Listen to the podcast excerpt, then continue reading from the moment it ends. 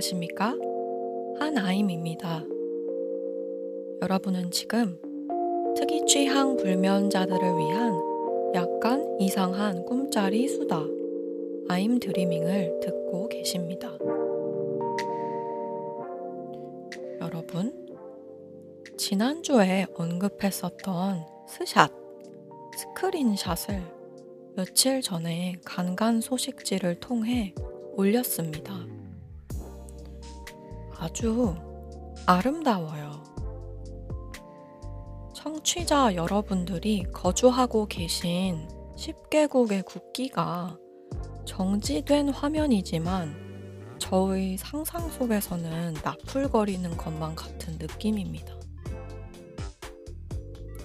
그런데 여러분, 간간 소식지 자체에 변화가 있답니다.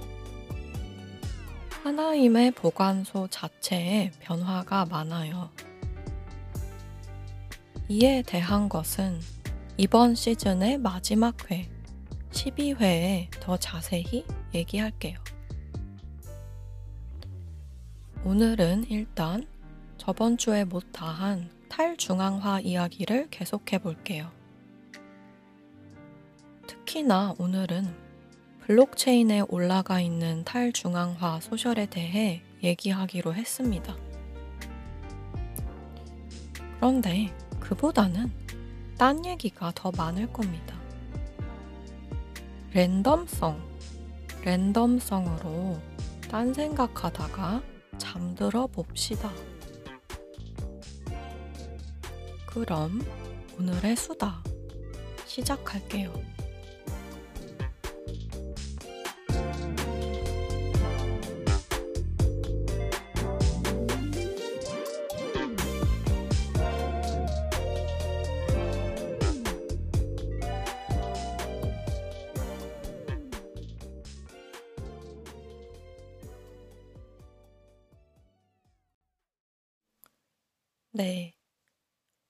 이번 에피소드에 등장할 기술에 대한 이야기는 저번 에피소드에서와 마찬가지로 비전문가의 얕은 여행기임을 강조드립니다.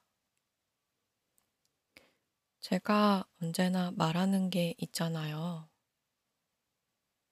우리는 자동차를 타면 될 뿐이지 자동차 엔지니어일 필요가 없습니다. 전자레인지에 음식을 돌리면 그것이 따뜻해진다는 것만 알면 될 뿐이지, 전자레인지의 원리를 알거나 그것을 발명한 사람이어야 할 필요가 없습니다. 저는 블록체인을 발명하지 않았고, 그에 관련된 일을 하는 사람도 아니지만 블록체인이 할 수 있다고 하는 것들에 관심이 있습니다.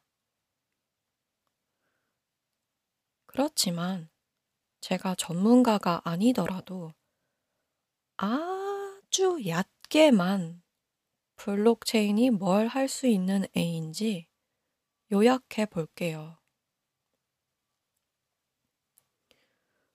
제가 블록체인 기술 자체가 실생활에 유용할 수도 있겠다고 상상하는 이유는 이 기술을 쓰면 내가 만든 무언가를 누군가가 와서 마음대로 삭제하거나 수정하는 것을 막을 수 있기 때문입니다. 이게 왜 가능해지냐면요. 어, 블록체인이 말 그대로 블록들이 체인을 만들고 있는 형태이기 때문입니다.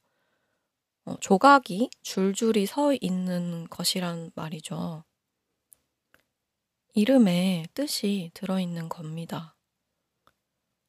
저번 주에 얘기한 페디버스랑 비슷해요. 어, federation의 universe라서 Fediverse, 블록들의 체인이라서 블록체인. 그러면 그 블록들은 무엇이냐? 블록들은 기록입니다.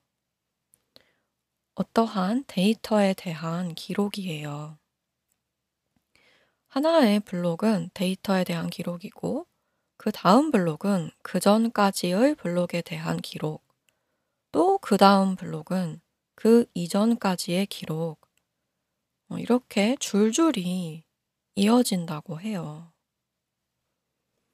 그러면 블록들이 많아질수록, 그러니까 체인이 길어질수록 어떨까요? 기록의, 기록의, 기록의 기록이 많아진다고 합니다. 그래서 데이터가 한 번 기록되면 그 데이터를 바꾸기가 어려워지는 것이라고 해요. 음, 따라서 블록체인은 도구입니다. 이 도구로 계약서를 쓸 수도 있고, cryptocurrency가 나올 수도 있고, 그런 겁니다. 그런데요, 여러분.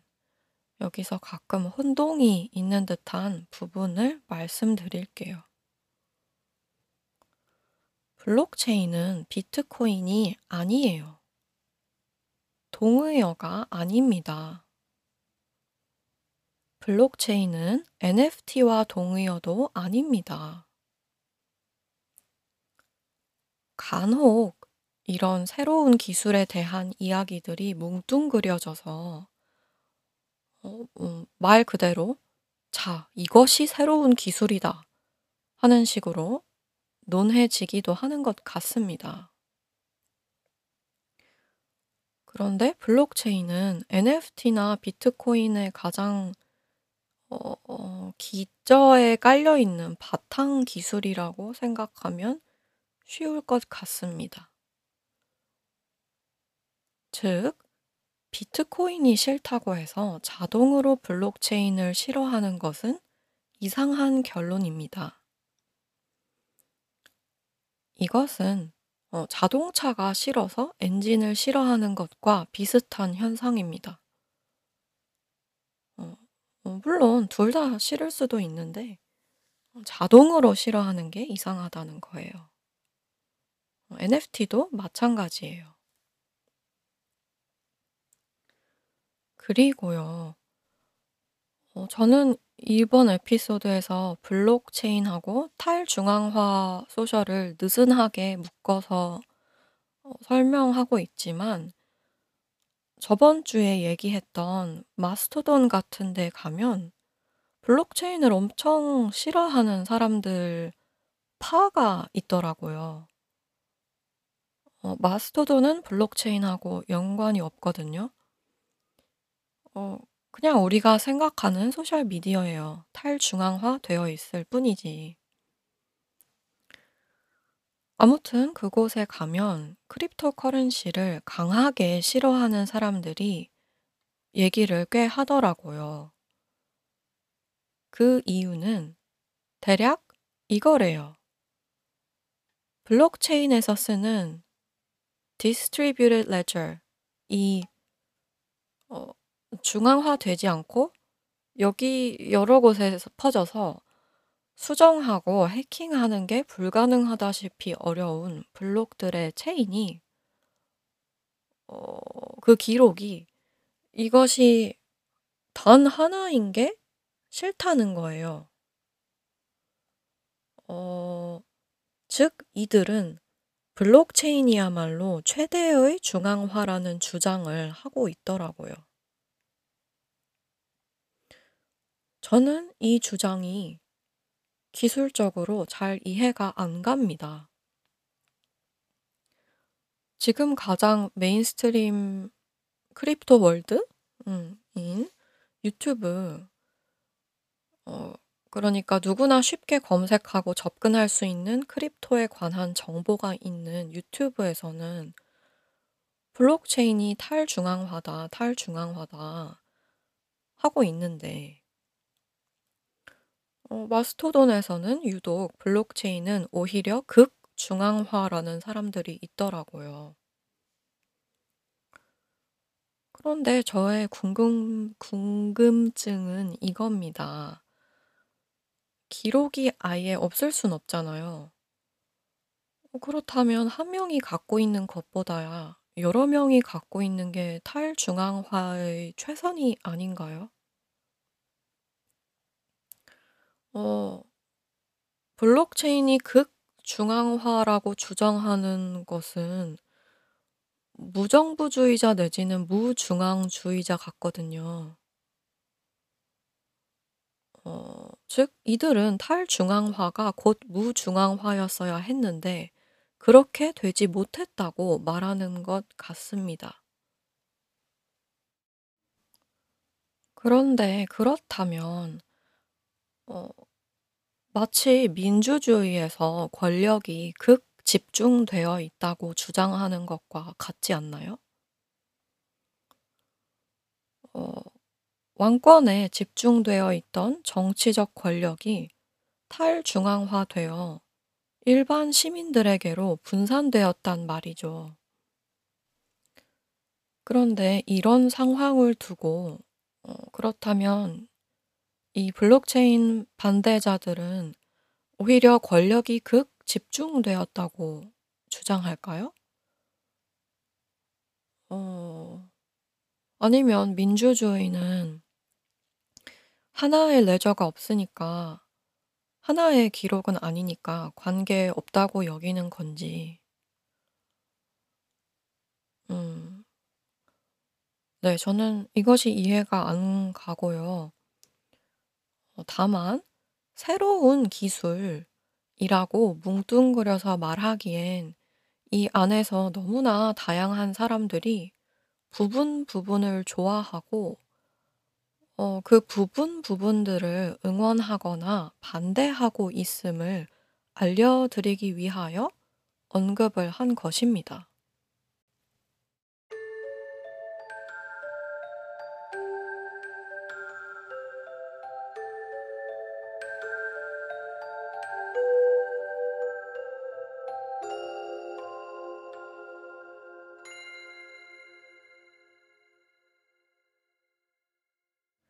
그런데 여러분, 이 블록체인에 이미 대체 기술이 있다고 하더라고요. 이 새로운 애의 이름은 탱글이래요. 탱글탱글해서 탱글이 아니라 탱글 그 어 실타래처럼 모여 있는 구조의 기술이래요. 블록체인의 체인처럼 쭉 늘어진 구조가 아니라 뭉텅뭉텅해진 구조로 기록을 남긴다고 하더라고요.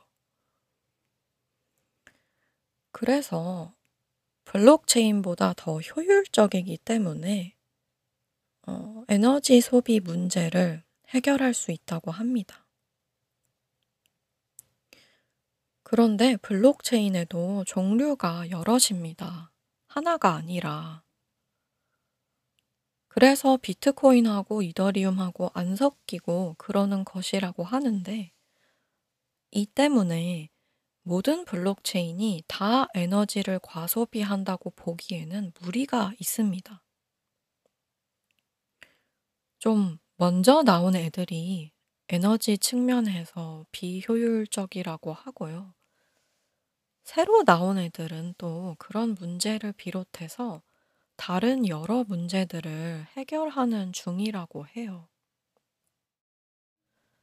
그렇지만 탱글은 그런 효율적인 블록체인보다도 어 구조적으로 더 효율적이라고 주장하는 것 같은데 음 신기합니다. 에너지 소비 문제라 함은 뭐냐면요. 블록체인이 전기며 자원을 그렇게 많이 쓴다고 하더라고요.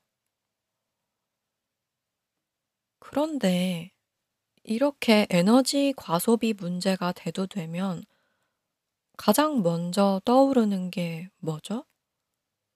환경 문제지 않습니까?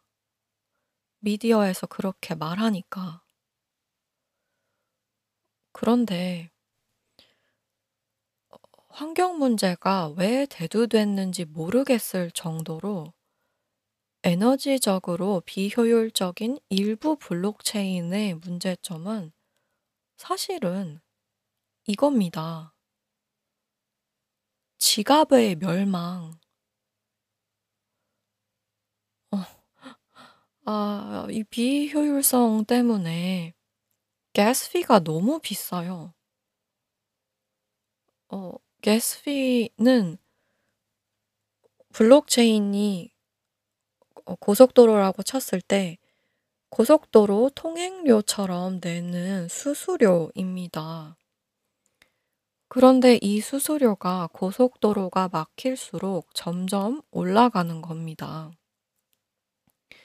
이 상황에서 요즘 이더리움이 너무 핫하잖아요. 그러니 아예 무슨 말도 안 되는 어 예를 들어 볼게요. 제가 이더리움계에 있는 마나라는 디센트럴랜드 메타버스에서 쓸 수 있는 코인을 한번 사 봤어요. 그런데 그걸 사고서 지갑 그러니까 이 cryptocurrency를 담는 지갑으로 옮기려고 보니까 겨우 50 마나를 옮기는 데에 피를 10 마나를 내라는 거예요. 이건 어 너무 미쳤잖아요. 가진 돈의 5분의 1을 수수료로 내라니. 어 이걸 누가 씁니까? 어 제 추측으로는 만약 계속 이 상태라면 결국엔 아무도 안 쓸 겁니다. 아무도. 어 어 이러니 환경 문제까지 논할 필요가 없을 것 같던데. 애초에 환경적 멸망 시나리오가 계속, 계속, 계속 논의되는 이유는 그것을 아무리 논의해도 지금 당장은 아니기 때문입니다. 그러나 지갑의 멸망은 언제 발생한다? 지금 right. 아 그리고 이 지갑의 멸망 시나리오를 더 부각해야 환경 보호자들한테도 좋겠죠. 환경을 보호하느라 꼭 환경 보호를 부르짖을 필요는 없습니다. 환경을 보호하게 되는 결과가 나오면 되죠. 지갑의 멸망에 대해 말해주는 건 사기치는 것도 아닌데. 아무튼 저는 저의 지갑이 멸망할까 봐 가상화폐 탐험은 잠시 접어둔 상태입니다. 저는 이 가상화폐를 정말로 쓰고 싶은 거거든요. 눈으로 보고 지갑에 모셔두려고 관심 갖는 게 아닙니다. 왜 이걸 실제로 쓰고 싶은지는 뒤에 가서 말씀드릴게요. 아무튼 이더리움이 2.0으로 업데이트를 하면 신세계가 열린다고 하긴 합니다. 더 효율적이게 된대요. 그런데 그 사이에 생겨난 새로운 훨씬 효율적인 가상화폐들도 이미 많습니다.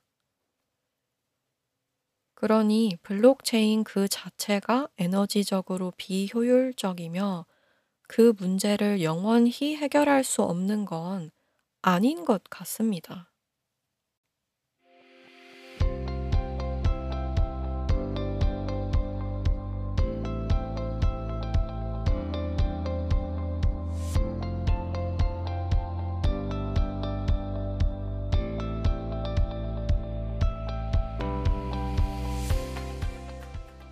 탈중앙화 커뮤니티에는 저널리스트들이 많습니다.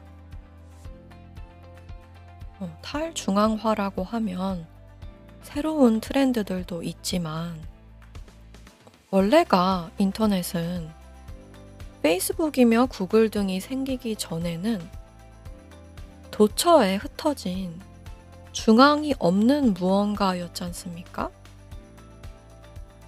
게다가 저널리즘이란 어, 그것이 정말 저널리즘이라면 정보의 소스가 무엇이든 스스로 그것을 찾고 그것을 확인해야 하지 않겠습니까?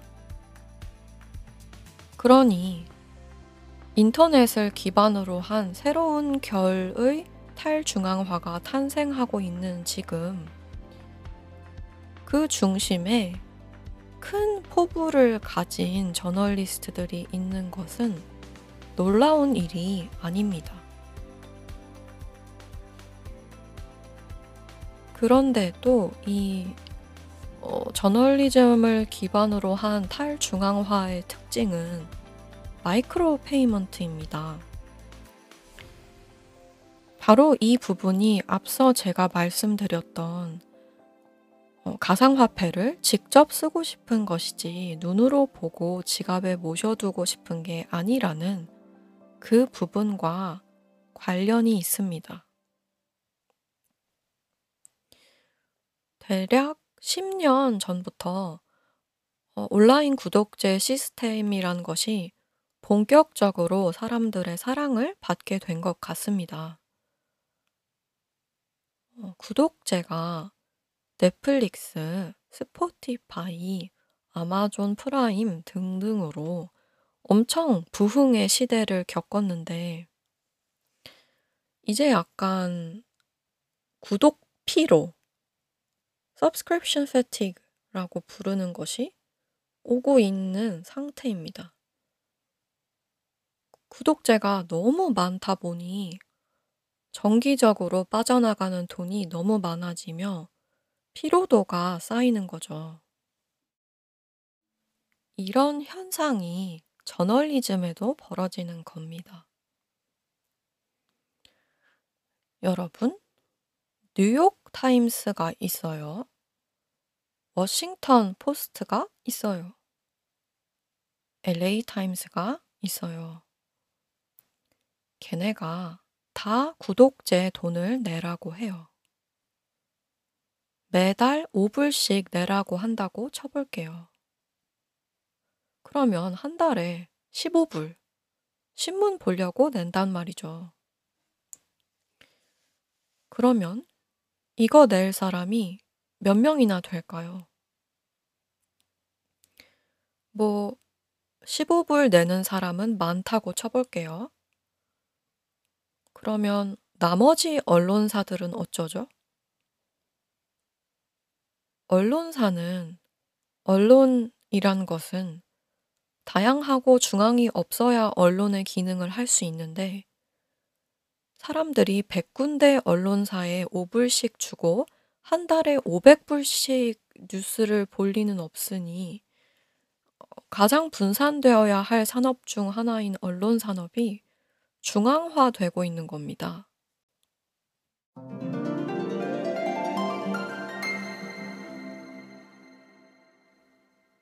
그래서 저널리스트들이 micropayment에 관심이 있는 경우가 꽤 있더라고요. 한 기사를 아주 소액, 그러니까 뭐 100원, 200원, 이런 금액을 내고 볼 수 있도록 하는 거죠. 그런데 이게 피앗 커런시로는 불가능했을 거잖아요. 예를 들어 100원짜리 기사를 보는데 은행이며 카드 수수료가 50원이면 은행만 좋은 일이죠.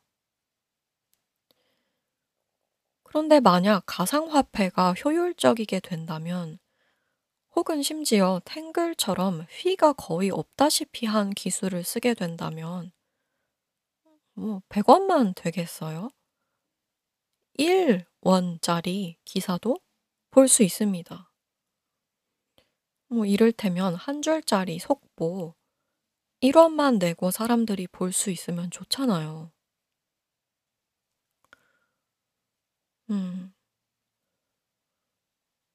지금까지 제가 조사해 본 바로는 가상화폐를 쓰지 않으면 micropayment가 상용화되기 어렵습니다. 왜냐하면요.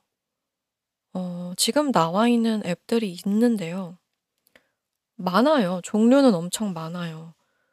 그런데 fiat currency를 쓰는 경우 그 앱들이 어떻게 돌아가냐면요.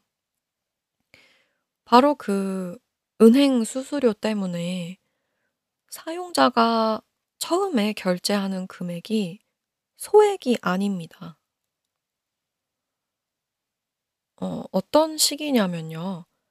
기사들은 100 원짜리인데 처음에 5,000 원을 결제하는 식입니다. 그러면 기사 50 개를 볼 수 있겠죠? 그렇지만 어쨌든 어 진정한 micropayment는 아닌 겁니다.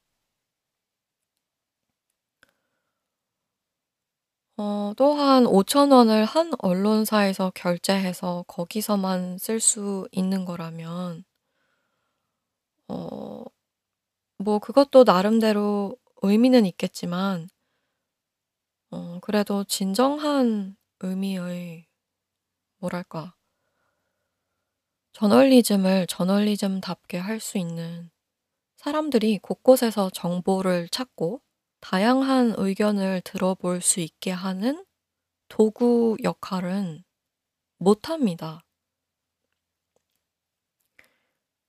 그래서 현존하는 앱들이 어떤 형식을 취하는 경우가 있냐면요. 콘텐츠 제공자들끼리 연대를 합니다. 즉 언론사든 블로그 오너든 뭐든지 간에 콘텐츠를 제공하는 쪽에서 연대를 하는 겁니다. 그러면 사용자들은 5,000 원을 결제함으로써 그 콘텐츠 제공자들의 콘텐츠 중 원하는 걸 골라서 어 micropayment를 할 수 있는 겁니다. 어 지금 그런 앱들이 많단 말이죠. 음. 근데 어정쩡하게 중앙화되고 어정쩡하게 탈중앙화된 것처럼 보입니다. 지금 이 저널리스트들, 블로거들, 기타 등등 콘텐츠 제공자들이 탈중앙을 하고 싶어서 단 하나의 언론사, 단 하나의 유튜브 어 뭐 단 하나의 어디든지에다가 자기가 만든 걸 배달하기 싫어서 그래서 탈중앙화를 하려는 것인데 앱 구조상 충분한 콘텐츠가 모이지 않으면 어 각 콘텐츠 자체는 500 원, 100 원, 20 원일지라도 최초에 5,000 원을 결제하고 싶어 할 사람들이 없는 겁니다.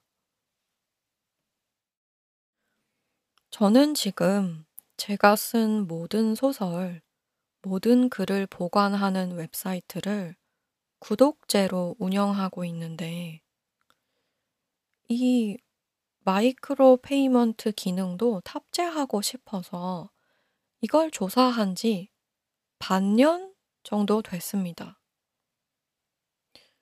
실제로 깔아 본 음 플러그인들도 있는데 어 fiat currency를 쓰는 애들은 다 이것이 가장 큰 장벽이에요. micropayment의 탈을 쓰고 있는데 어 사실은 안 마이크로 한 거. 500 원짜리 기사를 보려면 결국 처음에 5,000 원을 결제해야 하는 거. 또한 바로 이 문제가 문제처럼 느껴지지도 않게끔 해줄 만한 대형 언론사들은 참여하고 있지 않다는 거. 대형 언론사 중 하나만 참여해도 사람들이 최초에 5,000 원을 결제할 확률이 높아지는데 어 대형 언론사들은 구독제만 붙잡고 있습니다. 구독제 밥그릇 뺏기기 싫어서. 그리고 나중에 micropayment를 추가한다 해도 이들은 자기네 사이트에 있는 콘텐츠만 돌려도 유저로 하여금 충분히 5천 원을 내게끔 할 수 있단 말이죠. 그러나 음 가상화폐가 상용화된다면 그때 진정한 micropayment 세상이 열릴 겁니다. 제가 쓰는 Ghost CMS에다 얹을 수 있는 IOTA 기반 micropayment 기능도 있긴 한데 어 IOTA는 아까 말한 Tangle, Tangle을 쓴다고 하더라고요. 얘도 가상화폐인데 fee가 없대요. 근데 이게 기능이 이미 있어요. 현존해요. 지금 당장 right now. 그런데 저는 그 기능을 써 보진 않았습니다. 어 왜냐하면 IOTA 어 저는 얘가 존재하는 걸 저번 달에 알았어요. 어 제 저는 crypto 전문 기사를 쓰는 사람도 아닌데 소설 읽으러 오는 사람 중 IOTA가 뭔지 아는 사람이 어 몇 명이나 될까요? 그리고 어 안다고 하더라도 혹은 어 모를 경우 알아보는 유저라고 하더라도 페이지 디자인에 뭔가가 추가됨으로써 혼동을 불러올 것 같단 말이죠. 그래서 복잡해지는 것 대비 얻 얻는 것이 별로 없을 것 같았습니다.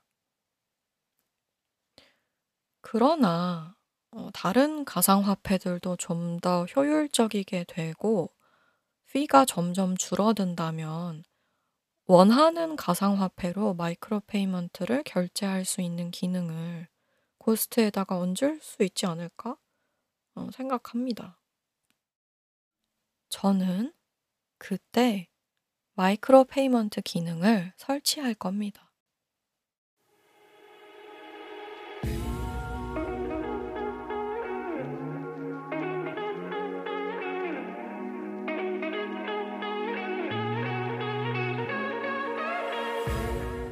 네.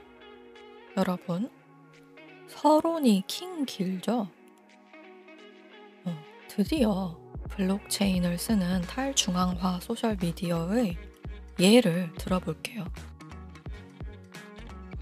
Minds.com이 좀 이미 제법 큰 곳인 것 같아요. 어 저는 여기에 계정을 만들었었다가 여기가 페이스북과 기능이 매우 흡사해서 계정을 삭제했습니다. 어 마인즈는 이 기능을 아주 잘 구현하고 있으나 페이스북 스타일의 기능 자체가 저한테는 별로 매력적이지 않아서 그런 겁니다. 그러나 그 기능이 좋으신 분들, 특히나 스팸화 되기 이전에 페이스북 분위기가 좋으신 분들은 마인즈를 좋아하실 것 같습니다.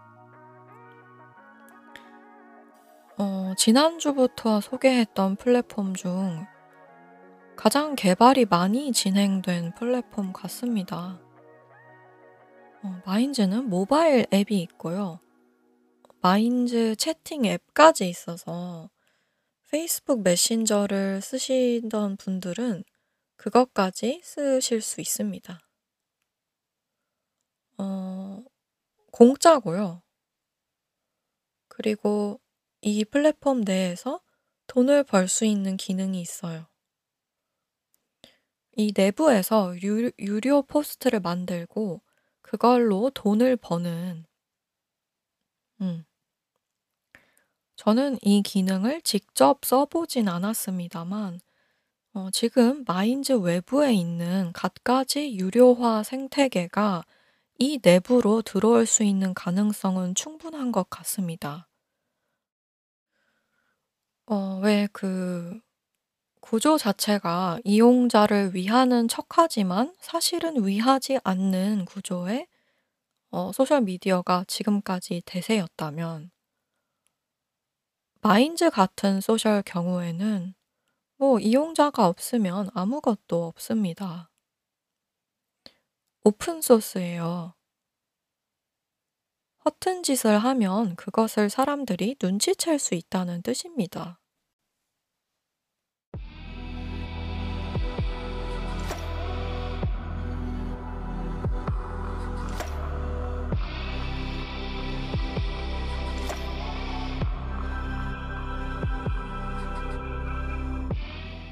또 하나의 블록체인 소셜은 Odysee입니다.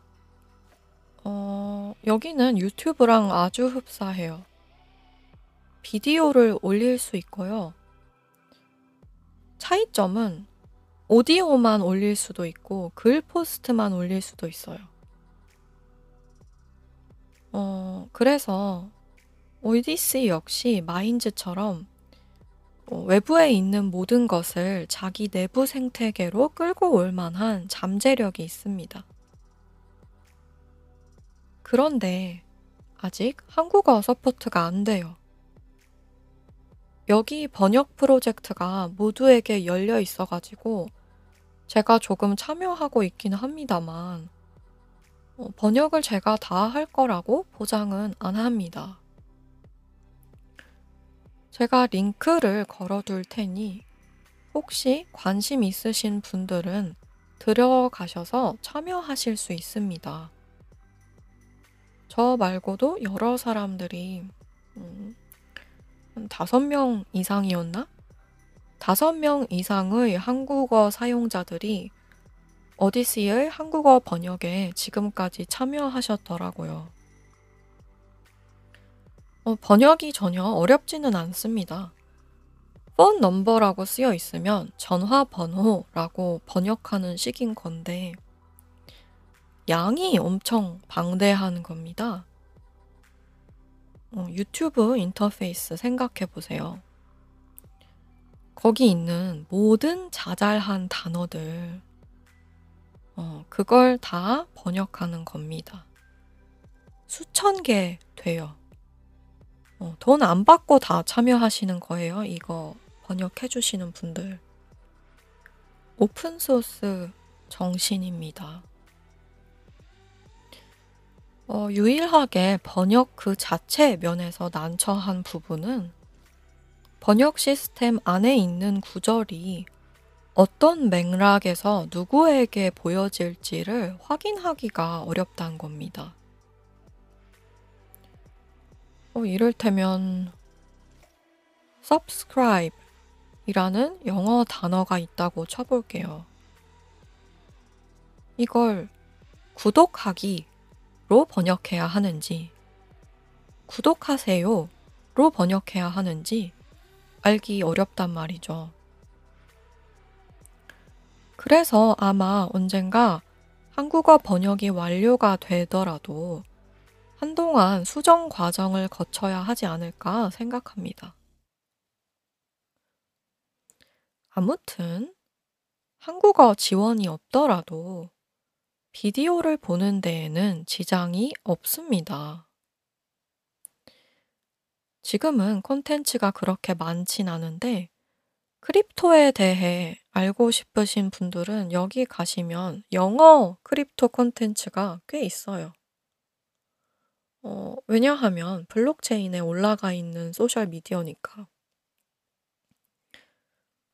또한 지금은 오디시에서 사람들을 끌어모으기 위해 비디오를 보기만 해도 토큰을 줍니다. 언제까지 이럴지는 모르겠고, 어, 지금은 그렇다는 겁니다. 라이브러리, 어, 그렇게 읽는 건 것 같아요. LBRY 토큰을 주고요.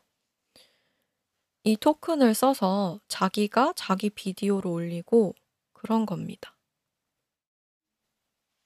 네. 여기는 비디오를 올리려면 토큰을 써야 해요. 음, 세상에 공짜는 없습니다. 음, 공짜처럼 보이는 것은 사실은 무언가를 가져갑니다. 그것이 개인정보일 수도 있고, 시간일 수도 있고, 정신 건강일 수도 있어요. 음, 뭐가 됐든 진짜 공짜는 없어요.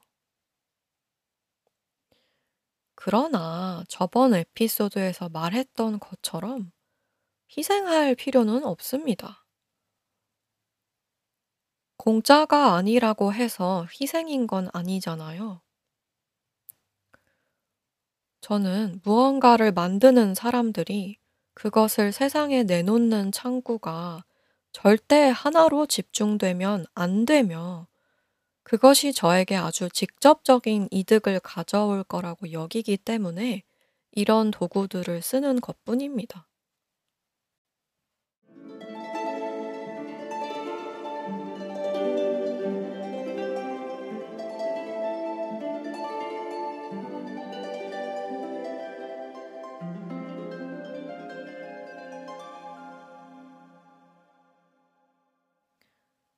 여러분, 저는 계정이 폭파당해 본 적이 없습니다. 한 번도 없어요. 그렇지만 언제라도 폭파당할지 모른다고 생각합니다. 이는 계정 폭파에 버금가는 일이 실제로 다른 이들에게 벌어지고 있기 때문입니다. 예를 들어 볼게요. 2019년에 YA, 영 아덜트 장르에서 글을 쓰는 작가가 데뷔작으로 소설을 썼습니다. 그런데 그 소설에서 노예 제도가 나와서 출판이 취소된 적이 있습니다. 음, 이게 무슨 말인지 모르겠어요. 이해도 안 가요. 사람들이 책에 나오는 노예제도 때문에 때로 몰려와서 소설 출판 취소를 요구했다. 그리고 실제로 그렇게 되었다. 그것만이 이해가 가네요. 그리고 또 이런 경우도 있었습니다. I sexually identify as an attack helicopter 라는 단편 소설을 쓴 사람이 있습니다. 그런데 이 얘기가 성 정체성의 다양성을 존중하지 않는다며 이 작가가 어마어마하게 욕을 먹고 협박받고 그 단편 소설을 싣기로 결정한 편집자도 협박받고 결국 이야기를 삭제했던 사건이 있었습니다. 이 단편 소설에 대해 어떤 비평가는 이런 말을 했다고 합니다. 이 얘기는 이성애자 백인 남성이 젠더 이론이 뭔지도 모르고 쓴 것 같다. 그런데 나중에 밝혀지기를 이 작가가 어떤 사람이었게요? 트랜스 여성이었습니다.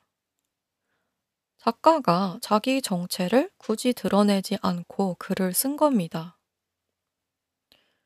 이건 숨겼다고 볼 수도 없어요. 작가가 자기 사정을 왜 생판 모르는 남들에게 구구절절 말해야 합니까? 음. 어. 소설, 논픽션, 뭐 글, 영화, 음악, 미술, 그리고 실제 생활에서도 무언가가 나의 앞에 나타났을 때 누구나 그것에 대한 자기의 생각이 있습니다. 나의 앞에 나타난 그것들이 싫을 수도 있고 없었으면 좋겠을 수도 있어요. 이때 그것을 피해갈 수도 있고 남들더러 그것은 좋은 게 아니라고 설득해 볼 수도 있겠죠. 이 모든 것은 개인의 자유입니다. 하지만 자신의 그 취향에 따라 내 앞에 있는 그것의 존재를 막는다? 이것은 민주주의 사회에서 있으면 안 되는 일입니다. 볼테르가 그랬대죠. 당신의 말에 동의하진 않지만 당신이 그 말을 할 그 권리를 위해서는 목숨 걸고 싸우겠다. 이게 민주주의입니다. 어떤 사람이 표현할 권리를 보호받아야 한다고 주장한다고 해서 그 사람과 동의하는 게 아닙니다. 동의하는 것과 그 사람의 권리 보호는 별개예요. 그런데도 이런 현상이 벌어지고 있습니다. 내가 싫어하는 것을 어, 그냥 싫어하거나 피해 가거나 그 싫고 나쁜 점을 남에게 설득하려는 선에서 그치는 게 아니라 아예 존재 자체를 못하게 하려는 현상. 특히나 이 비평가? 뭐, 하여간에 비평한다는 이자. 이자가 한 말은 특히나 광기스럽습니다. 이성애자 백인 남성스러운 글이라고 했잖아요, 이자가. 이성애자 백인 남성스러운 글은 뭐죠? 어, 제가 봐온 이성애자 백인 남성들은 하도 다양해서 무슨 말인지를 모르겠네요. 그리고 저는 이것도 알죠. 저는 이성애자 한국계 여성인데 저랑 다르게 생각하는 이성애자 한국계 여성이 적어도 수만 명인 걸 압니다. 이건 확실해요. 100%. 왜인 줄 아십니까?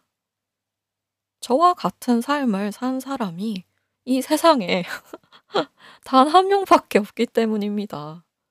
어, 저 자신.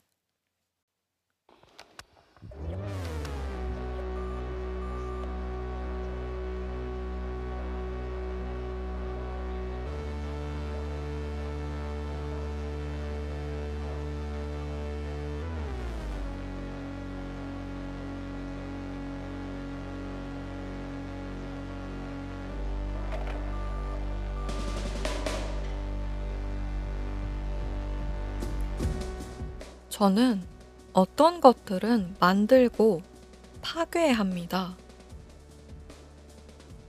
음, 많은 것을 만들어 놓고 아무도 모르게 파괴해요. 그러나 세상에 내놓는 것들을 누가 파괴하라고 내놓진 않습니다. 나중에 제 생각이 바뀌어도 상관없습니다. 어, 제가 만든 것은 그 순간에 만든 거예요. 이걸 저는 설명할 필요도 없다고 생각했는데, 어, 놀랍게도 이걸 모르는 사람들이 현실 세계에서 영향력을 발휘하는 시대가 왔네요. 요즘에 무슨 100년 전에 만들어진 거 없애기 운동? 어, 그 비슷한 게 벌어집니다. 100년 전 상황에 자기가 어, 알아서 자기 걸 쓴 작가들의 작품들을 더는 안 읽기 운동 같은 게 벌어지는 겁니다. 물론 이걸 읽어야 한다는 게 아닙니다. 전혀. 읽기 싫으면 안 읽으면 돼요. 그러나 이런 취향들이 운동으로 번지고 이로 인하여 실제로 그런 책들이 절판되고 읽을 가능성조차 파괴되는 현상은 광기라는 뜻입니다. 어떤 콘텐츠를 그것이 책이든 영화든 그 무엇이든 금지해야 한다고 주장하는 이유는 어, 대개 이렇습니다. 너무 나쁘다. 어, 그런데 저는 가장 큰 의문이 이거예요. 그것이 나쁘다면 그것이 존재했던 흔적을 오히려 남겨야 하는 게 아닌가. 어, 분명히 이런 경향도 있잖아요. 누군가 역사를 지우려고 하면 그것을 못 지우게 막지 않습니까?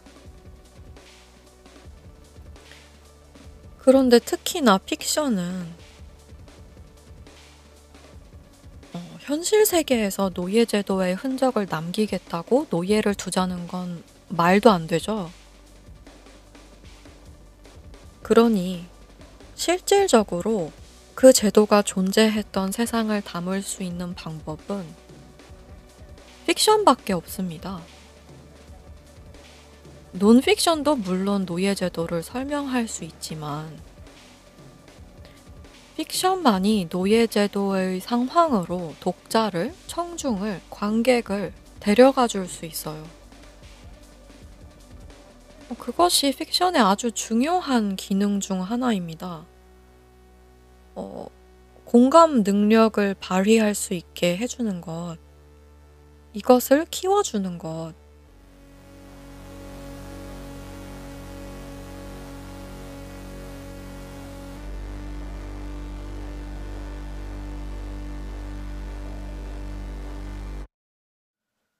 지금 금서주의자들은 공감을 어마무시하게 하느라 노예제도가 등장하는 소설을 금서시하는 듯 보이지만 사실은 그 반대입니다. 어, 공감할 기회조차 삭제하는 거예요.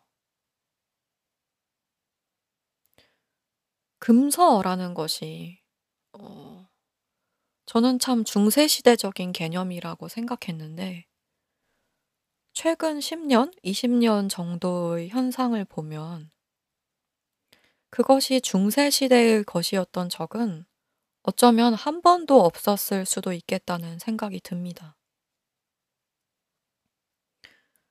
옛날에 조앤 롤링의 해리포터 책을 불태운 종교 집단들이 있었습니다. 뭐 옛날이라고 해봤자 해리포터 시리즈가 90년대에 나왔으니까 얼마 안 된 옛날이죠.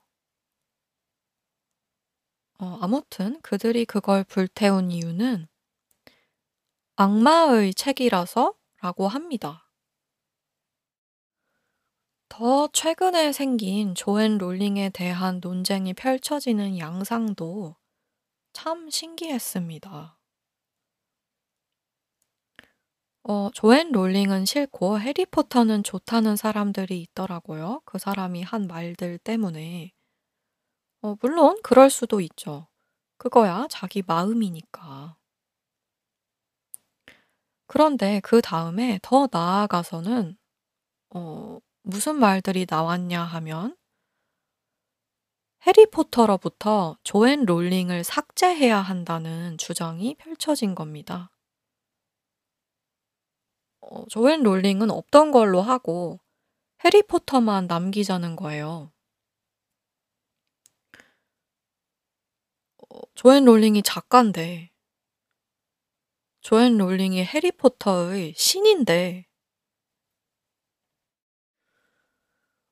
그러니까 이 언젠가 옛날 옛적에는 민주주의의 기본이 표현의 권리이던 시절이 있었는데 이제는 그 권리로 인하여 말할 수 있게 된 때, 그것이 때를 지어 몰려와서 창작물로부터 창작자를 분리하겠다는 전혀 불가능한 꿈을 꾸고 있습니다. 언뜻 보기에는 민중에게 권력이 분산되어서 생기는 현상으로 보일 수도 있는데 그 반대입니다. 일부 민중에게 권력이 집중되어 있는 겁니다. 광고와 클릭으로 먹고 사는 중앙화 기업들의 알고리즘이 이들의 권력 집중 사이클을 가속화하고 극대화합니다. 이래서 플랫폼이 하나만 남는 게 무섭습니다. 지금도 이렇게 때로 몰려다니는데 그 때가 존재할 곳이 한 군데밖에 없으면 어떻겠어요? 그것이 바로 디스토피아입니다.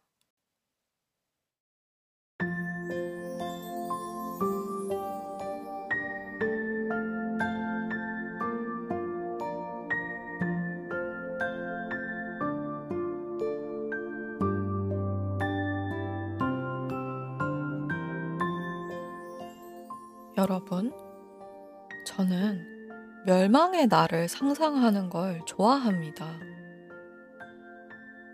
그걸 상상하면 밝은 미래도 상상할 수 있기 때문입니다. 저에게 밝은 미래란 개인이 때에 묻히지 않고 개인으로서 온전히 살 수 있는 세상입니다. 따라서 저는 각종 중앙들로부터 자유로운 탈중앙화 구조를 향해 계속해서 새로운 도구들을 탐구할 겁니다. 블록체인이든 탱글이든 뭐든 오늘 에피소드에서 언급된 각종 토픽들 중 링크할 수 있는 것이 있으면 전부 쇼노츠에 올려놓을 거고요. 제 홈페이지에 가시면 녹취록을 보실 수 있는데 그 링크 역시 쇼노츠에 올려놓겠습니다. 그리고 특이 취향 친구가 있으시면 이 팟캐스트에 대해 얘기해 주세요. 전 세계적으로 연결되되 각자 같이 존재할 수 있는 자유롭고 가뿐한 팟캐스트가 되어가고 있는 것 같아서 너무 좋습니다. 그럼 아직 깨어 계신 분들도 잠드신 분들도 좋은 꿈 꾸시길 바랍니다. 지금까지 하나임이었습니다.